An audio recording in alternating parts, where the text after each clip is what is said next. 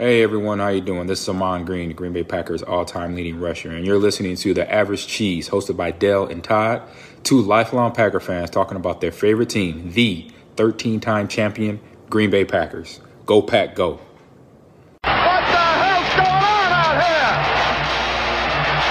Everybody's grabbing out there. Nobody's touching. Just grabbing, everybody.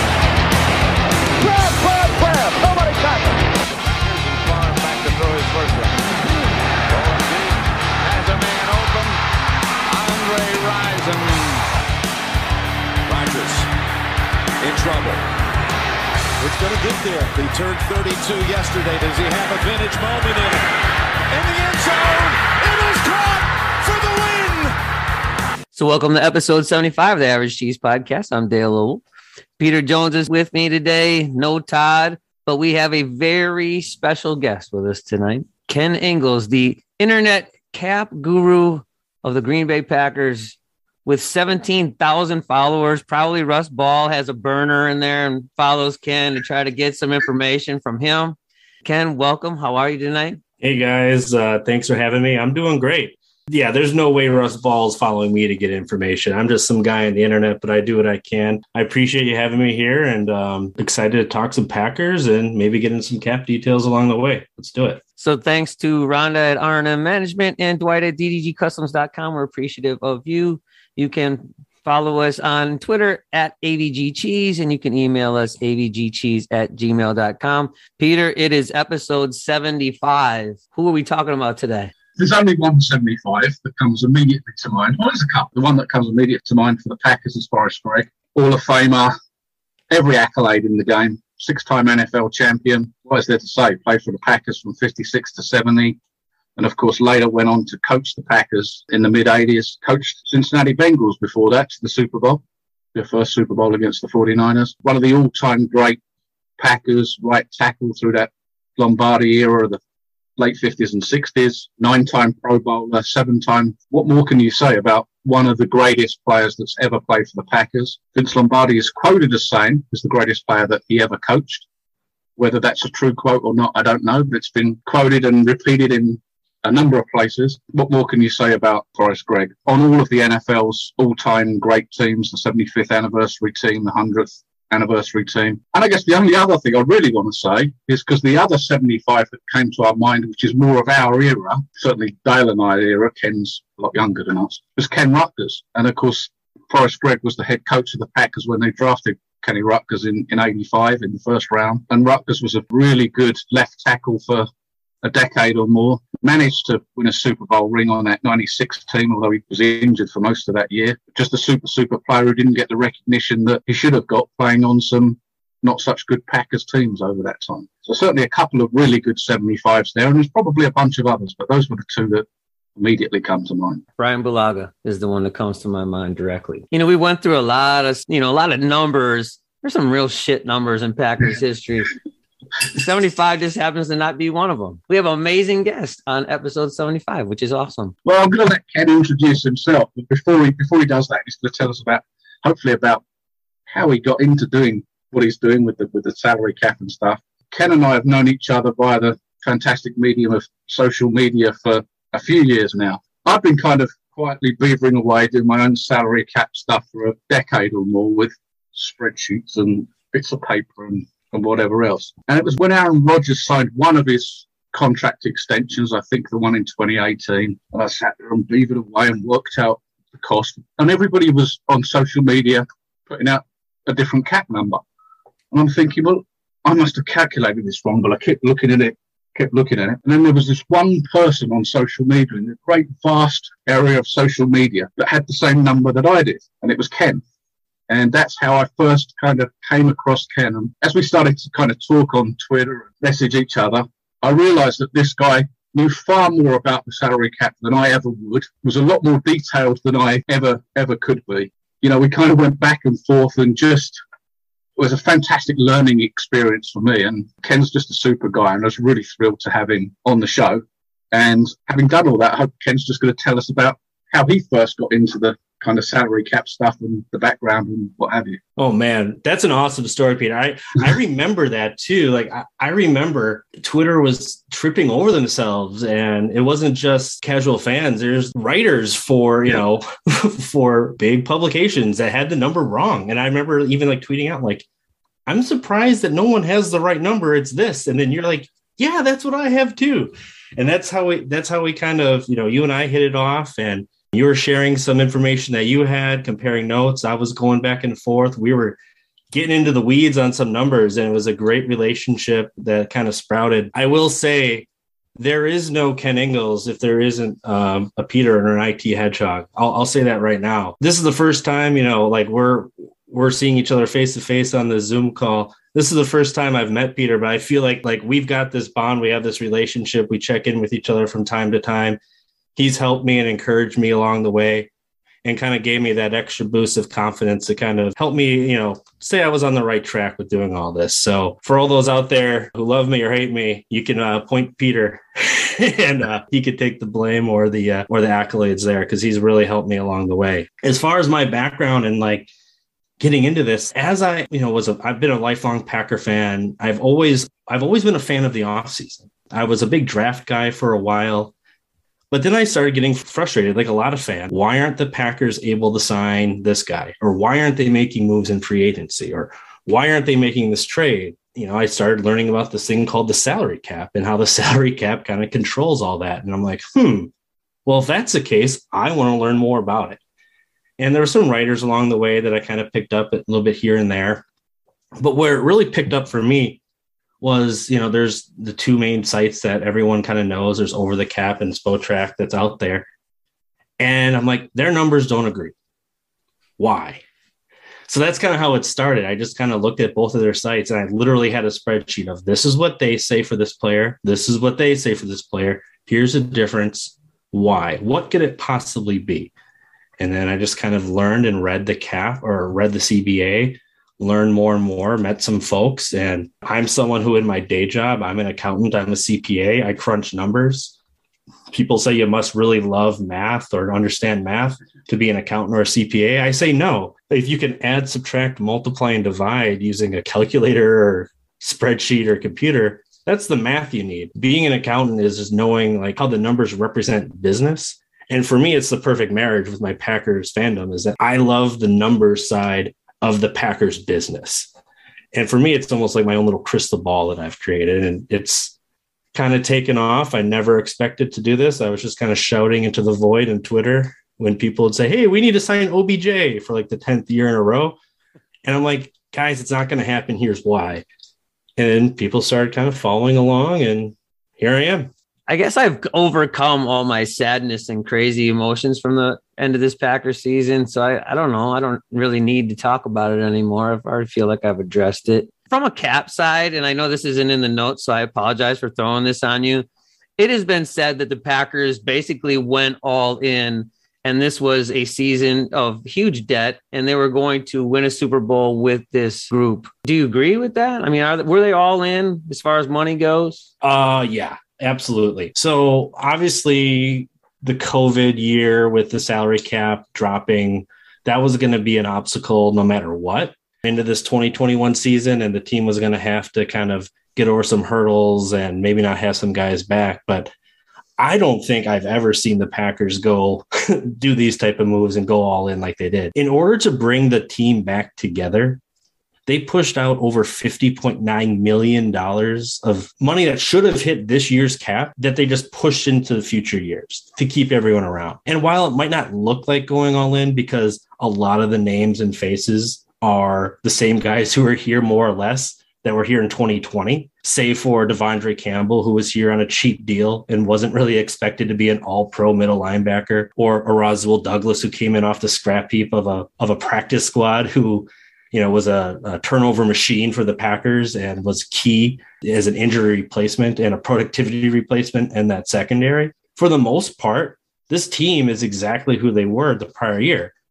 And with that, they more or less pushed the chips to the center of the table and said, we're going for it. The Rams did a similar thing. The Rams, they did some crazy moves cap wise. They didn't necessarily do as many restructures, but they traded Goff, which put a huge anchor on their cap. And then they traded away all their draft picks and draft capital. They haven't had a first round pick in what, like nine, ten years? It's crazy. They're all in in a different way. The Packers are all in from a money perspective.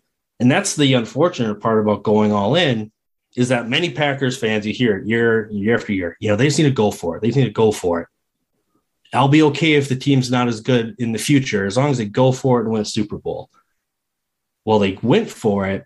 They're not playing in the Super Bowl this weekend. Now we're on the other side of that hill, and now they kind of have to pay those those uh, cap credit card bills, as I call them, and it'll be a little bit of an obstacle for sure. Like they're facing the second worst cap situation in the league, and that's gonna that's going to create some work for this front office. Saints, right, are the other team that's worse off than the Packers cap wise. You think the cap situation had anything to do with Sean Payton leaving and retiring? Retiring, I say in quotes, because I feel like he'll be back in like two years. Wouldn't surprise me at all. It wouldn't in the least bit surprise me. And certainly, if at the very least he was teetering on the edge or couldn't decide, was 50 50, whatever else, I think that would be enough to probably say, yeah, I'll probably walk now and I'll I'll wait for a year or two years and see what see what team's in a much better position, and maybe even I'll go to a team that's got a an experienced quarterback at that stage. And that sounds probably like a good idea. I think there's a rumor too that he might have a uh, job lined up in the broadcast booth at Fox, so that might help ease the tension a little bit because they uh, they've had lots of money to pay. They don't have salary cap issues at Fox. Peter, you want to start with the questions?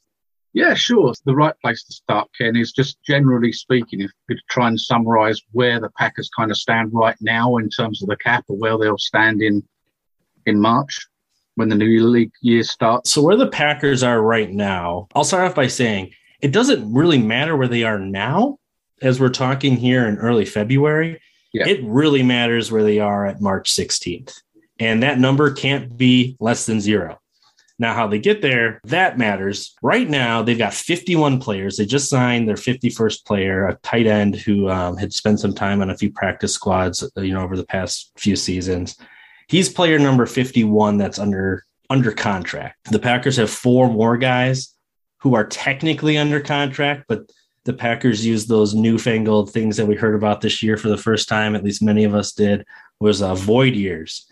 So their contracts are going to, before March 16th, just turn to dust and they'll be unrestricted free agents. And unfortunately, all that money that they pushed out will be, you know, hit their cap in 2022. So all those things considered with their 51 guys under contract and the four guys who are going to be subject to void years, they're $52.9 million over the cap all in. Now, that doesn't include the draft. That doesn't include any of their free agents. They've got 23 pending free agents across the multiple tiers of free agency. There's the exclusive rights guys who have less than three years of experience.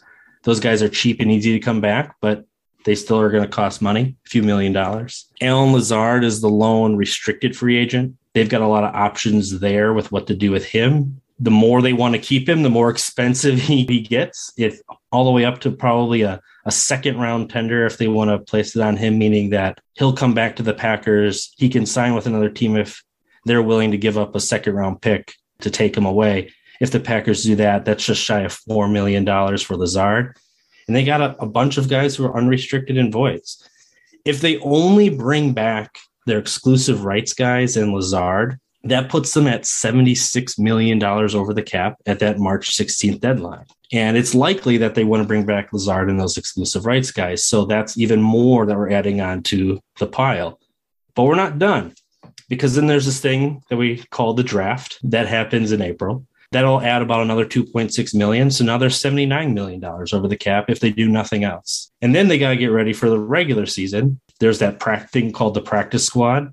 Those guys do count against the salary cap. I get that question a lot. Hey, they're not on the roster. Do they count? Yeah, they do and that's going to be another three and a half million.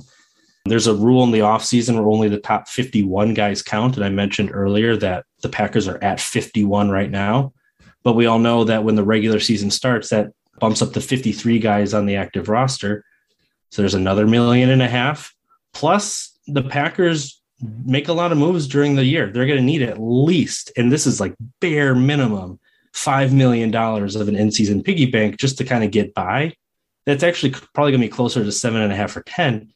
If you add all those things up, meaning if they if they do nothing else and they only bring back Lazard and their eight guys who are exclusive rights guys who are you know your guys who have one or two years of experience in the league and the draft they're 89 and a half million dollars over the cap all in so they have a lot of work to do between now and march 16th to make sure that that number is zero at march 16th and then create even more room to pay for those other things i talked about the draft and then hey, maybe they want to bring back some free agents. Maybe they want to sign a Davante Adams or De'Vondre Campbell or those other 23 guys who are on this roster whose contracts are expiring or guys from across the league. As we know, Gutekunst has been more willing to dip in the free agency.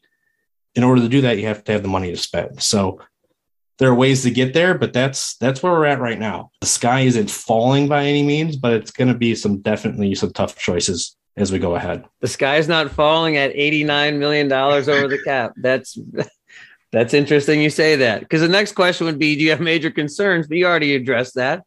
So let's keep going. The albatross or the elephant in the room is Aaron Rodgers, one of the largest contracts. Well, he is the largest contract on the Packers roster, right? At this point. Oh yeah.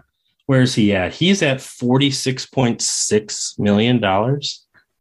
That's which is half of that 89, 89 million that you just talked about. What right. are your thoughts on Aaron Rodgers? Does he stay? Does he retire? Can we trade him? Will we will we trade him? That kind of thing. What are your thoughts on Aaron Rodgers and his future with Green Bay? That is such a loaded question, man. And I and I bet none of the none of the news networks or radio or podcasts are gonna you know want to know the answer to that between now and uh, the start of the year, right? that's all we're going to hear about this offseason. And if if I truly knew the answer to that question, I'd be placing a large bet down in Vegas somewhere to to know where that's going to roll out. Let's talk about then what what would happen. He right, stays. Right. It's a forty six million dollar hit this year. Right. So let me paint this picture. So his cap number is, you know, let's say forty seven million dollars, just to keep it nice and, and even he's only getting paid 27 million. I say only with a grain of salt, you know, this is, you know, when but you make that comparison, the difference is 20 million dollars and that's that's all this backloading, that's all this restructuring, that's all this like going all in type of moves that the Packers have done. So the Packers with Aaron Rodgers specifically, they gave him a big signing bonus when he signed that contract in 2018 and they've restructured his contract two times since then, including the one right before training camp to get him, you know, back on the field and ready to play ball this year. Packers pushed even more money out because, and they ultimately needed every penny of that so that they could get through the season. There's a lot of pain with that contract. I'll say this there's 0% chance that Rodgers comes back and plays on that contract as it exists today. It just can't happen. So, what are the real options? And I say real options because I don't see a retirement. I, I just don't. I don't see a way where he comes back on a one year deal and then walks next year. That doesn't really seem like it's on the table for me. And I don't think he's taking a pay cut. Even if he took a pay cut, even if Aaron Rodgers took the league minimum for a guy who's been in the league as long as he has, his cap hit would be like $20.3 million for a guy making just over a million. Again, because it's all that previous pain that the Packers had pushed out. Let's face it, Aaron Rodgers is not playing for like a million dollars, right? It could be all over the board. He could want to be the highest paid player in the league, and that's over $45 million right now. The Packers could do that they could extend him long term and save money on the cap. That his cap number would probably go down 10 to like 15 million dollars from that 46. So it's it'd be probably between like 30 and 35 million dollars on the cap, which is still not cheap by any means, but that would be one step. The Packers could also trade Aaron Rodgers. I said on draft night when Jordan Love was traded, you know, I immediately dove into my spreadsheets and I started crunching the numbers because that's what I do and I looked at all the scenarios and I immediately circled 2022 as like, if they're going to do, if they're going to move on, this would be the year to do it financially. Now, the added restructure that, again, before this season complicated that a little bit, but it's still, it's still very doable. If they were to trade Aaron Rodgers, they would save just shy of $20 million on the cap. As Peter knows, you can't trade a player until after that March 16th deadline to when you need to be under the cap. So they would need to kind of hold on to Aaron Rodgers' contract as it is, get under the cap basically at that $46 million, and then trade him and gain the 20. So it does add a little bit of extra complication to the math and the order of operations. If you go back to prior years, right, just last year with the Stafford and Goff trade, that was reported in February. Everyone knew that Stafford and Goff were going to switch teams, but they couldn't pull off that deal until the league year started. Till when free agency starts, that's when the league year starts, and you have to be under the cap. There's a million different ways this could go. I know right now everything we're hearing from the team, we want Rodgers back, we want Aaron back all of us are in lockstep. We want him back. Yes, everyone's saying the exact same kind of company notes here. I look at it as what else could they possibly say? If you're Mark Murphy or if you're head coach and you're asked in an interview, hey, are you going to trade Aaron Rodgers? You're not going to say, yeah, yeah, we're definitely going to do it. Give us a call. They're saying the right things. I think they're keeping their their options open. You know, it really depends. Like Rodgers could say, I want out. He could say, I want to be the guy long term. The Packers could have their own ideas of what they want to do. I look at a guy like Jordan Love, and I've said this from the very beginning, from that first draft night. I'm like, look, it doesn't matter if Aaron Rodgers wins the MVP in 2021 for the second year in a row, and they even win the Super Bowl. If the Green Bay Packers think that Jordan Love is the future of this franchise and he's ready to go in 2022, they'll trade him regardless. They'll trade Rodgers, period. Because you have that first round cheap young player. If the Packers organization feels that this is the guy, we feel confident in him. And you're looking at an Aaron Rodgers, even though he's coming off a likely back to back MVP season, I think they have to make that move, especially if they can get treasure chest of future compensation and you know potential players for a move like that if I had to bet, I would still say today, as we're talking, that Aaron Rodgers does get traded. I know I'm kind of on alone on that hill. Um, Andrew Brandt, who talks about the Packers a lot and in the business of sports and football, I feel like he and I are like the lone people with the flag planted on that hill. And at this point, nothing has truly swayed me from that. And we'll we'll see where it goes. But yeah, you're right. In terms of timing and how the Packers navigate the situation, it totally hinges on Aaron Rodgers. I know he gave a deadline of, oh, by the franchise tag deadline or whatever. That's way too late. The Packers need to know like what they're going to do like in a week. I'm sure they have an idea of what their options are. They've played this out a thousand different scenarios. They know what they need to do with Rodgers on this team, without Rodgers on this team, and all the ways in between. My concern, and Ken will correct me if I'm wrong, but if they want want him to stay and he wants to stay, and they extend his contract by let's say four years or five years, which which they'll have to do something along those lines to be able to spread what I assume is a huge signing bonus that he's going to want. To make that number perhaps 40 million average per year, or if he wants the 45 a year, whatever it may be. My fear about that is that if after two years he decides, actually, you know what, I'm now ready to retire, Packers have got this accelerated dead cap hit of the remainder of that signing bonus, which could be 60 million in one year. I'm just right. throwing a num- throwing a number out there, but that's a pretty good yeah. number. I have, you know, I've I've ran a scenario. I'm like, okay, let's say they make give them a four year extension, so putting them through 2025 at 45 million dollars a year of new money over those new four years. Again, if let's say he retired in 2024, yeah, 53 million dollars I have as the dead cap at that point, and it's it's crazy. That's a real risk. You know, Rodgers has openly talked about retirement now for two years. It's deja vu all over again with that uh, yeah.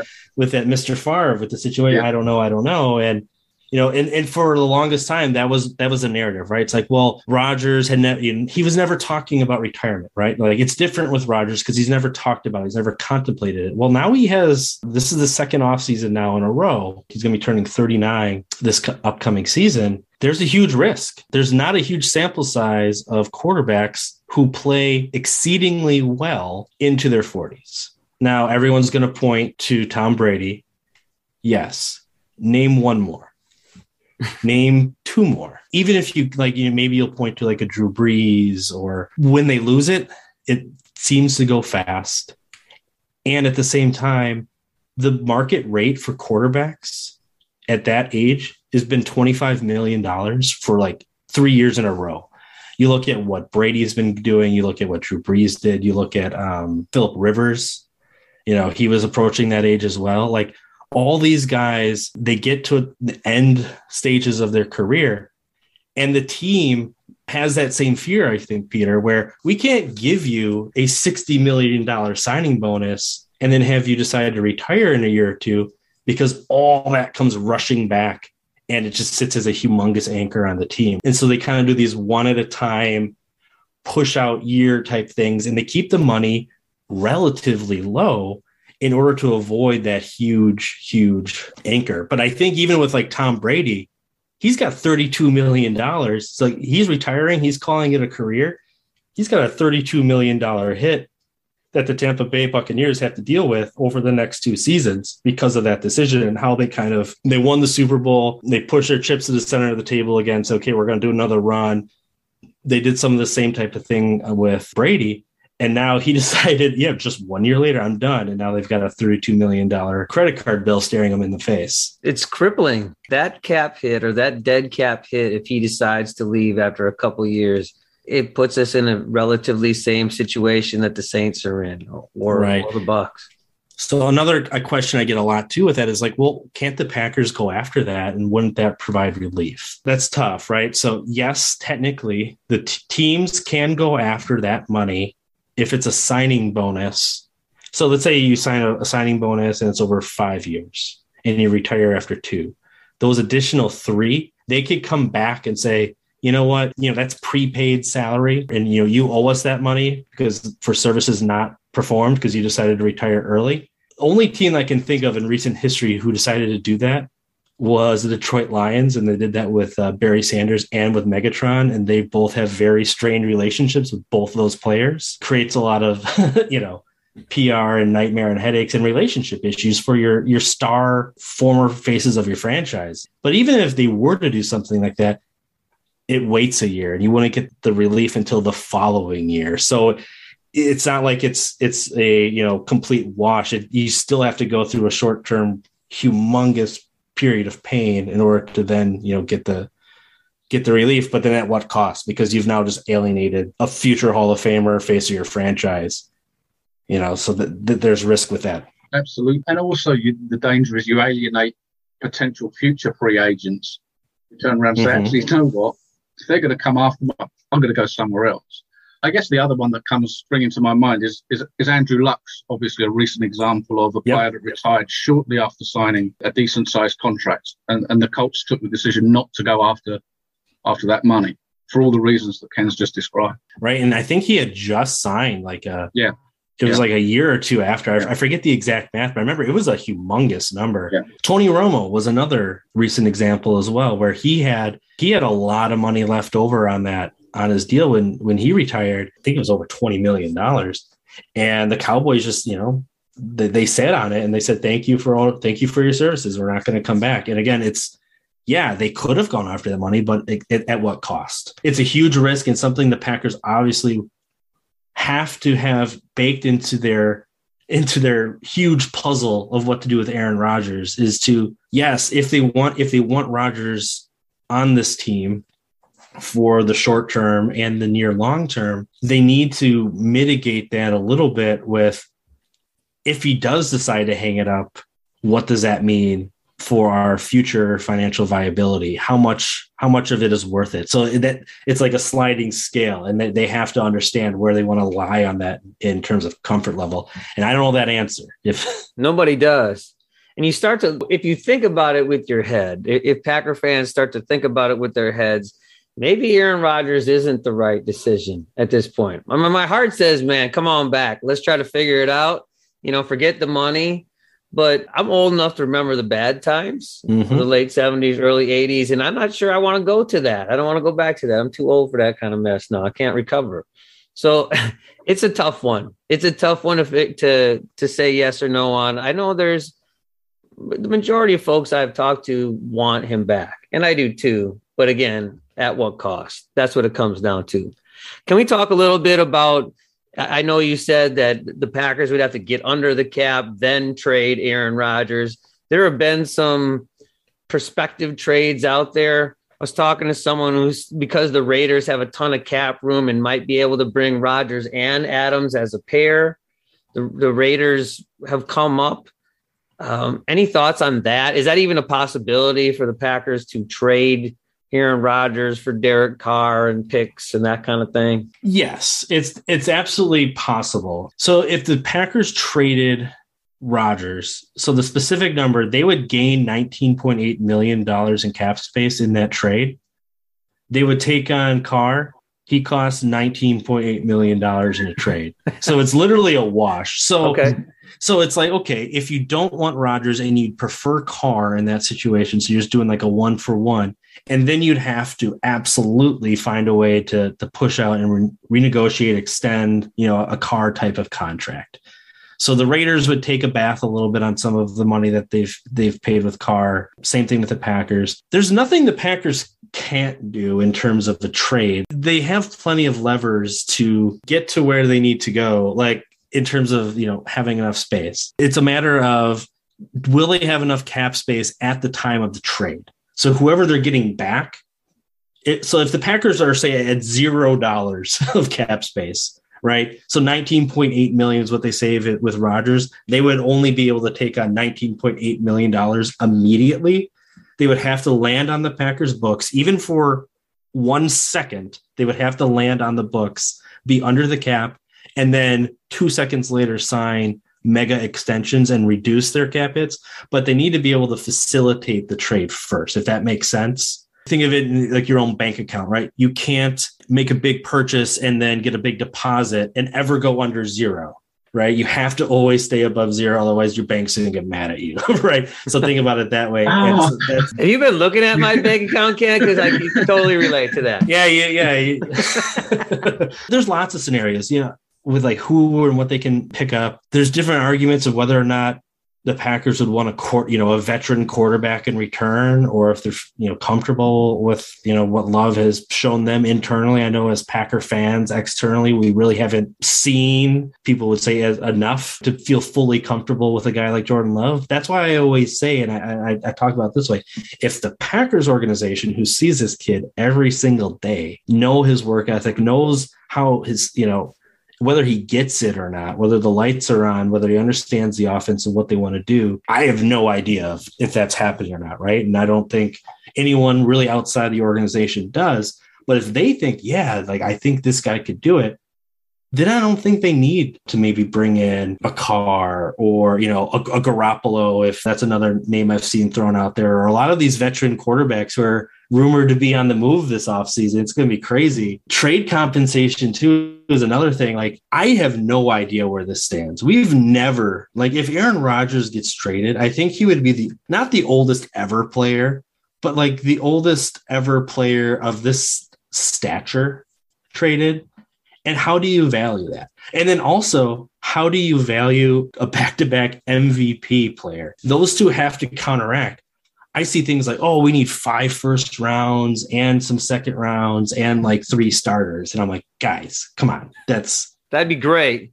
that, that's yeah. that's crazy talk. Five first round picks. If you think that your average first round pick should start or not start, but be a solid contributor for four years at like a minimum, and then be very likely to be an extension candidate for another four years. So like I think each first round pick, I think eight years. I think of eight years of top tier. Not all of them are going to hit, but that's just kind of you know roughly first contract plus another contract. Probably a pretty good player for a guy who's going to be pushing forty, giving up three, four, five first round picks plus other guys. I'm like, that's how many years of talent that you are as an organization willing to give up for two three years of Aaron Rodgers, and then what type of Aaron Rodgers are you going to get?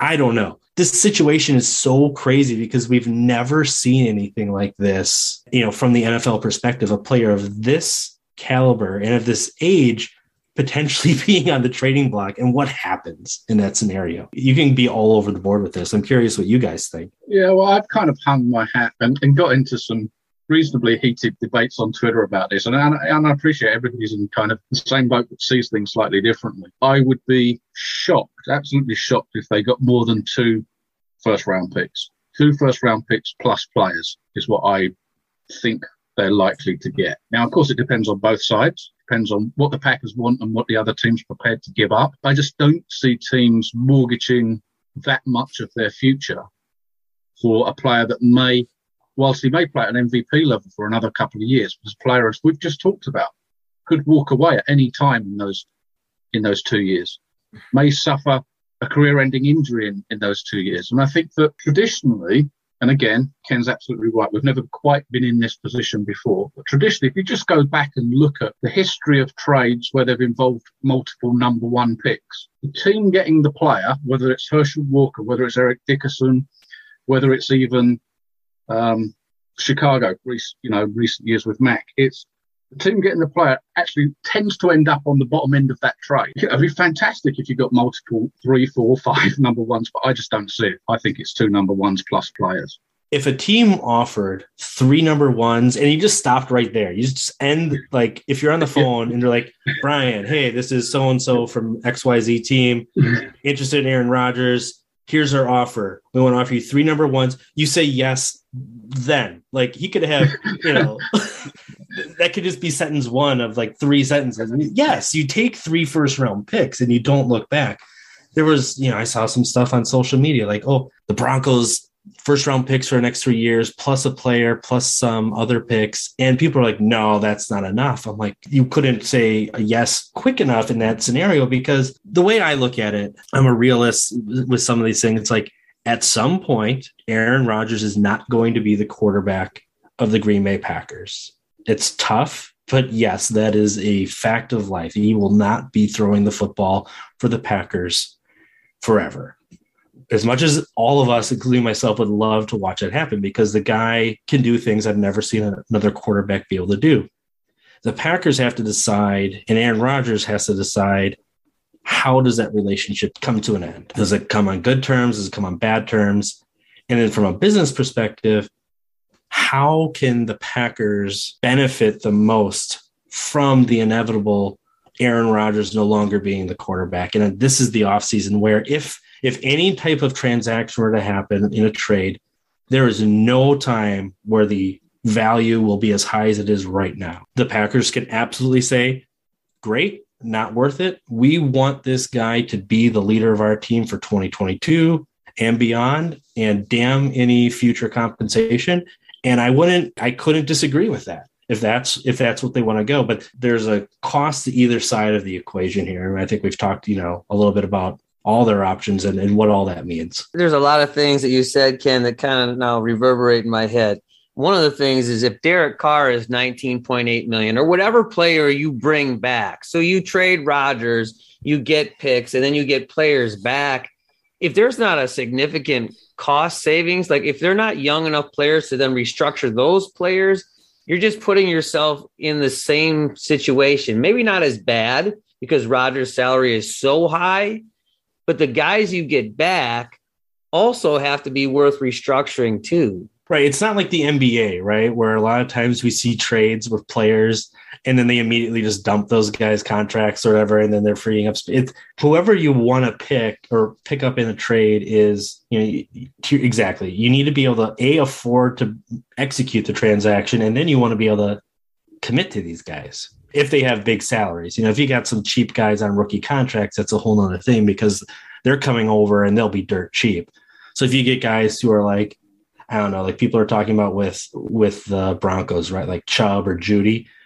um, you know, there or not Chubb, he he signed a recent deal, but like Jeudy, like he's like two million dollars. Like you, you can right. you can make that trade, bring on him because you know, okay, you're still on the plus side of like 17 million in the equation. That's one of the reasons too why we don't see a lot of player trades in or player for player trades in the NFL is because all this future prorated money with signing bonuses and void years and restructures and options and all these tricks that these salary cap managers pull out of their hat in order to make things work in the short term. When they pull that trade button, all that magic goes poof and it all comes rushing back. And they have to, both teams need to be able to facilitate kind of the pain that comes with that. So a lot of times you only see one-sided player trades where it's a player for picks because most of the time you can't you have to have teams who have are flush with cap who can kind of take on the burden of getting rid of their high profile guys eat all that cost and make the trade. Like what we just saw with goff and stafford between the rams and the lions we haven't seen something like that in, in a long time. I can't think of the latest comparison. And both of those teams ended up i'd have to pull the math. Andrew brandt does a really good job about talking about like how jared goff's cap for the rams was like 20 million dollars this year and he didn't play a single snap for them. It's just like mm-hmm. it's it's crazy what happens when some of these big names end up moving. And that's exactly what would happen with Rodgers. If the Packers were to trade Rodgers they'd be sitting 26.8 million dollars of dead cap on their books even though they're saving almost 20 million dollars in the process. But that's a huge number to sit for a guy that's not playing. Yeah. Yeah and so that's that's where a lot of this risk is. So let's move on from Rodgers, Peter. Let's talk a little Davante Adams. Yeah, and I guess I guess before we get into the the franchise tag itself, I guess the thing that's I'm struggling my head is this notion that Rodgers and Adams may likely, whatever percentage you want to use, end up in the same place. And my struggle with that, and it goes back to this to this compensation thing, is is if a team's giving up multiple number ones, however many that may be for Roger. Where are they going to get the trade collateral to then trade for Adams if, if Packers have got him on a franchise tag? They've given up two number ones or even three number ones for Rodgers. They've got no collateral left to be able to trade for Davante Adams. So I'm really struggling with that one. I think the way that Aaron Rodgers and Davante Adams play on the same team this year is if it's on the Green Bay Packers or if Rodgers gets traded to a team they are unable to retain Adams and Adams signs with that team after the fact in free agency. I don't see a realistic way where they're like the Packers pull off a trade for both of them. It kind of goes back to what I said before with the order of operations. You can't trade Adams unless you franchise tag him because he's supposed to be a free agent. In order to throw the franchise tag on Davante Adams, that costs $20.12 million and that number cannot be reduced. Uh, you can't restructure a franchise tag, right? You know, unless Davante Adams agrees to it, but he wouldn't because he wants a long-term deal. So take that out of the equation. And you would have to keep Aaron Rodgers at that 40, you know, almost 47 million dollars. So you got 47 million for Rodgers. You got 20 and change for Adams that's over that's that's 67 million dollars of cap. And then you're going to that you have to hold on your books even though you're facing 52 million dollars right now that you need to get under and then pull off the trade. I think it's impossible. Not impossible. I won't say it's impossible. I think it's next to impossible. I think it's unlikely. And there's so many opportunity costs that come with that. So i don't think that they're able to do pull off that scenario peter. Just from a financial perspective but then also to your point, the there's not enough number one picks to go around. And unless a team already you know pulled off other transactions and has acquired a stock of extra yeah. first, it's just it's just not going to work. After all of those things said, there are a bunch of guys: Za'Darius Smith, Preston Smith, Randall Cobb, Mason Crosby. Of the four, are any of them back? Okay, name those guys again. Za'Darius Smith, Preston Smith, Randall Cobb, Mason Crosby. Any of those wearing Packer jerseys next year? I think there's one name that I think does. Who do you think I'm thinking of? Just kind of curious. Preston Smith. I was going to say Preston Smith. Yeah, yeah, Preston. I think the other ones are gone. I do. There's a lot of different ways that this could go. In my mind, the bare minimum that the Packers need to do between now and the 16th is I think Za'Darius Smith is cut. I think Mason Crosby is cut or retires. The same goes to Marcedes Lewis. I think he's cut or retired. Randall Cobb gets cut, but the Aaron Rodgers factor, if he's back, plays into that because we all know that Cobb is here because of Aaron Rodgers wanting him to be here and pounding the table for for Cobb to be here. Maybe he takes a humongous pay cut far in advance to what Preston Smith had to do to stick on the team in 2021. I think Cobb would have to go pretty much close to the minimum to probably stick around. They would get similar savings of being cut. I'll recap. So Za'Darius, Crosby, Lewis, Cobb, I think are cut. In addition to that, I think you have to maximize a restructure on Clark, Aaron Jones, and David Bakhtiari. David Bakhtiari scares me, not because of the injury or how the Packers are able to perform in his absence this year, but because they did a big restructure on him last year. And we're seeing this with Rodgers. If you restructure on top of a restructure, you now have this mountain in the future that you can't push out any further. Once you restructure, that's kind of a big anchor. Past, you know, if they do a full restructure with Bakhtiari, 2023, his cap number is like north of $30 million. And he's looking like a franchise quarterback for a guy who doesn't play franchise quarterback. it just becomes very tough. But I think they're going to have to do it. That's kind of where they're at the situation because they can't get rid of him. They can't trade him. They can't cut him. He's around and he has a humongous number. So they're going to have to work him. Then I think you extend Jaire They can pay him the highest paid cornerback salary in the league and still come up with north of $6 million of cap they can mimic the Jalen Ramsey contract in terms of numbers, and he still comes down. And I think you extend Preston Smith, and I think you can get another, you know, six or seven million dollars out of there. If you do all of that, bring back Lazard, like I talked about earlier, bring back your exclusive rights guys, that gives you $3.2 million at the start of the league year at that March 16th deadline. So that gives you a little bit of room to play with if you want any of your free agents back who are not into that equation, like a De'Vondre Campbell, MVS, Rasul Douglas, Bojorquez, your punter. Like even, yes, like, you know, people think about, you know, if you want to bring back the punter, that's going to be a few million dollars. So that's a bare minimum. And that doesn't include a franchise tag for Adams. It doesn't include a long term deal for Adams. It also doesn't include a deal uh, for Rodgers. If they extend Rodgers, they could create another 10, and then that gives you a little bit more room. But on top of that, I think they're going to have to look at guys like Billy Turner. What's his status? Is he going to be cut? Is he going to be restructured? Is he going to be extended? Right? All three of those would not surprise me.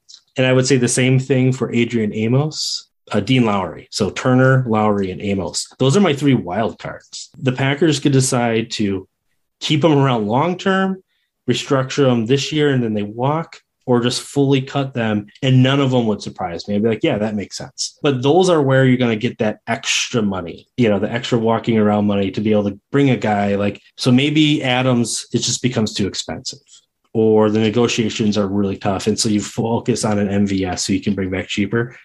Maybe in order to do that, you're going to have to work something out with, you know, one of those three guys to be able to pull it off. In that minimum, though, I do have that they do trade Aaron Rodgers after you add in the draft and the practice squad and all the things we talked about at the top of the episode.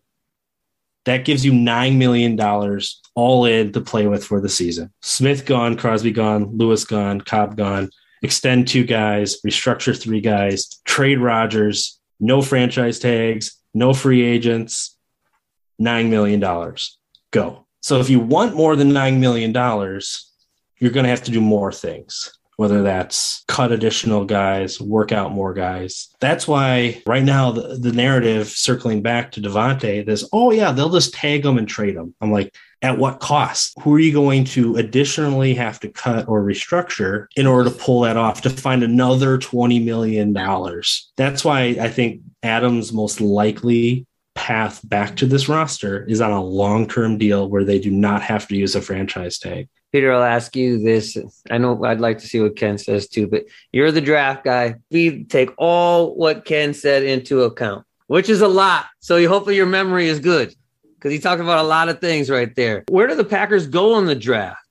Taking all of this into consideration, what do you think? You could almost pick any position, not quite any position, but most positions. So, so if you took round one of the draft, they're not going quarterback, they're not going running back, they're not going tight end, probably. You could almost look at any other position, depending on what happens between now and the draft, and say, if the guy that they want is there, I'm going to take him, whether that's an offensive tackle. We talked about, touched on Billy Turner. Billy Turner's position has changed by that time. Defensive line's always a need for the Packers. Wide receiver, obviously. You know, you, you'd probably be looking at wide receiver at some point, even if Adams was there. You're certainly going to be looking at wide receiver if he's not there. You're in this position again with this wide receiver class where it's really deep. So for the third year in a row, that's a really deep wide receiver class. So then you're looking at actually, could I get a guy in round two who's actually just about as good as a guy I can get at 28 in round one. So you're asking those types of questions. Do I double dip on wide receivers potentially? Tight end's a possibility. If there's a guy worth a late first round pick at tight end, there isn't an outstanding guy this this year. So there's no Kyle Pitts, that kind of guy this year. But I think, and it's a long answer to a short question, it's almost any position that they can get value for at that 28 pick aside from quarterback and running back. I love Peter's draft guide. It's the one that for me is a must read. I read every single page, cover to cover. It's the one I look forward to every single year. I'll send you that twenty dollars over. yeah, no, it's true, and I, I I promote it without without compensation every year because I think it's I think it's top notch. It's Packers focus. I, I absolutely love it.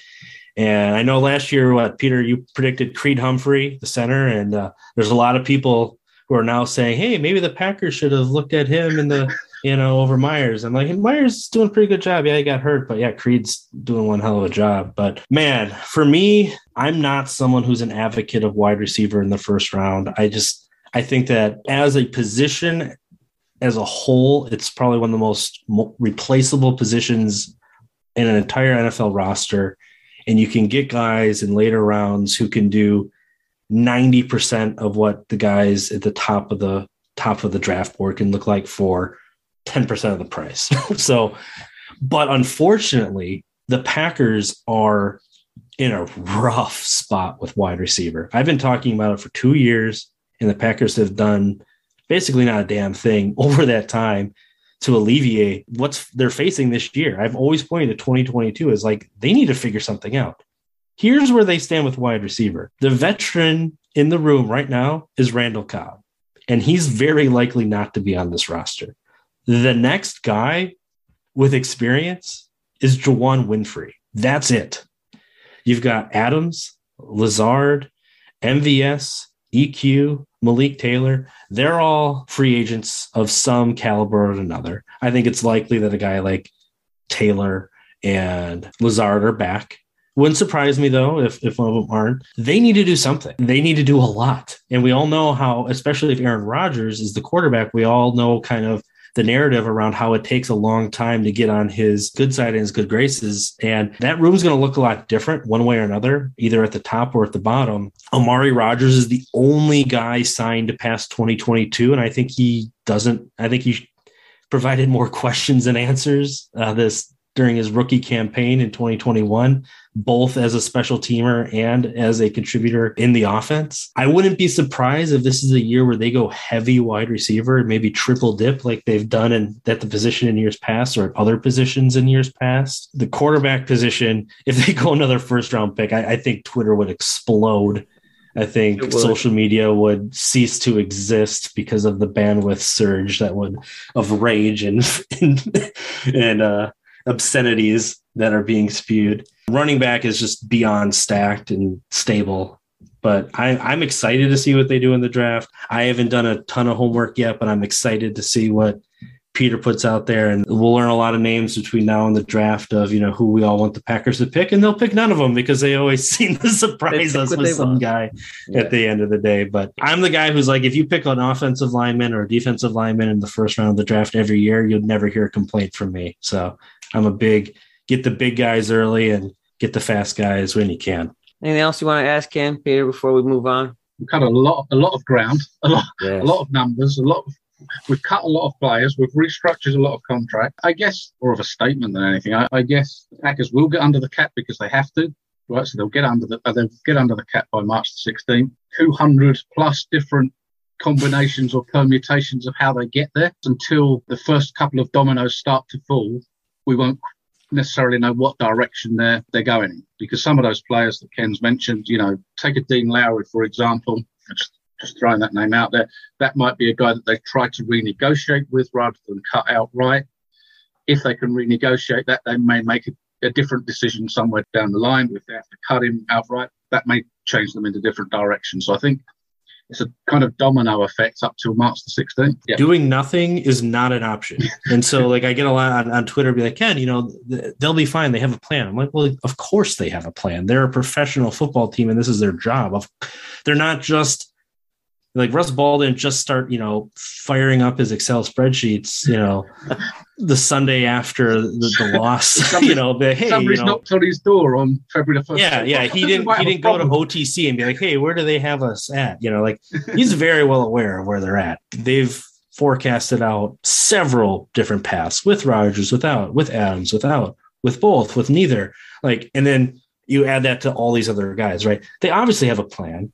There are the multiple plans. It's not going to go according to plan because it's not numbers on a spreadsheet. These are human beings with concerns and real life issues, and you know, just like any workplace, right? And so, Yeah. so there's a lot, a lot of work that needs to be done the team's going to look different. It's not going to be easy. There are going to be some names that we love and know and root for and cheer for who have done really good things in Packers uniforms over the years who unfortunately just aren't going to be here.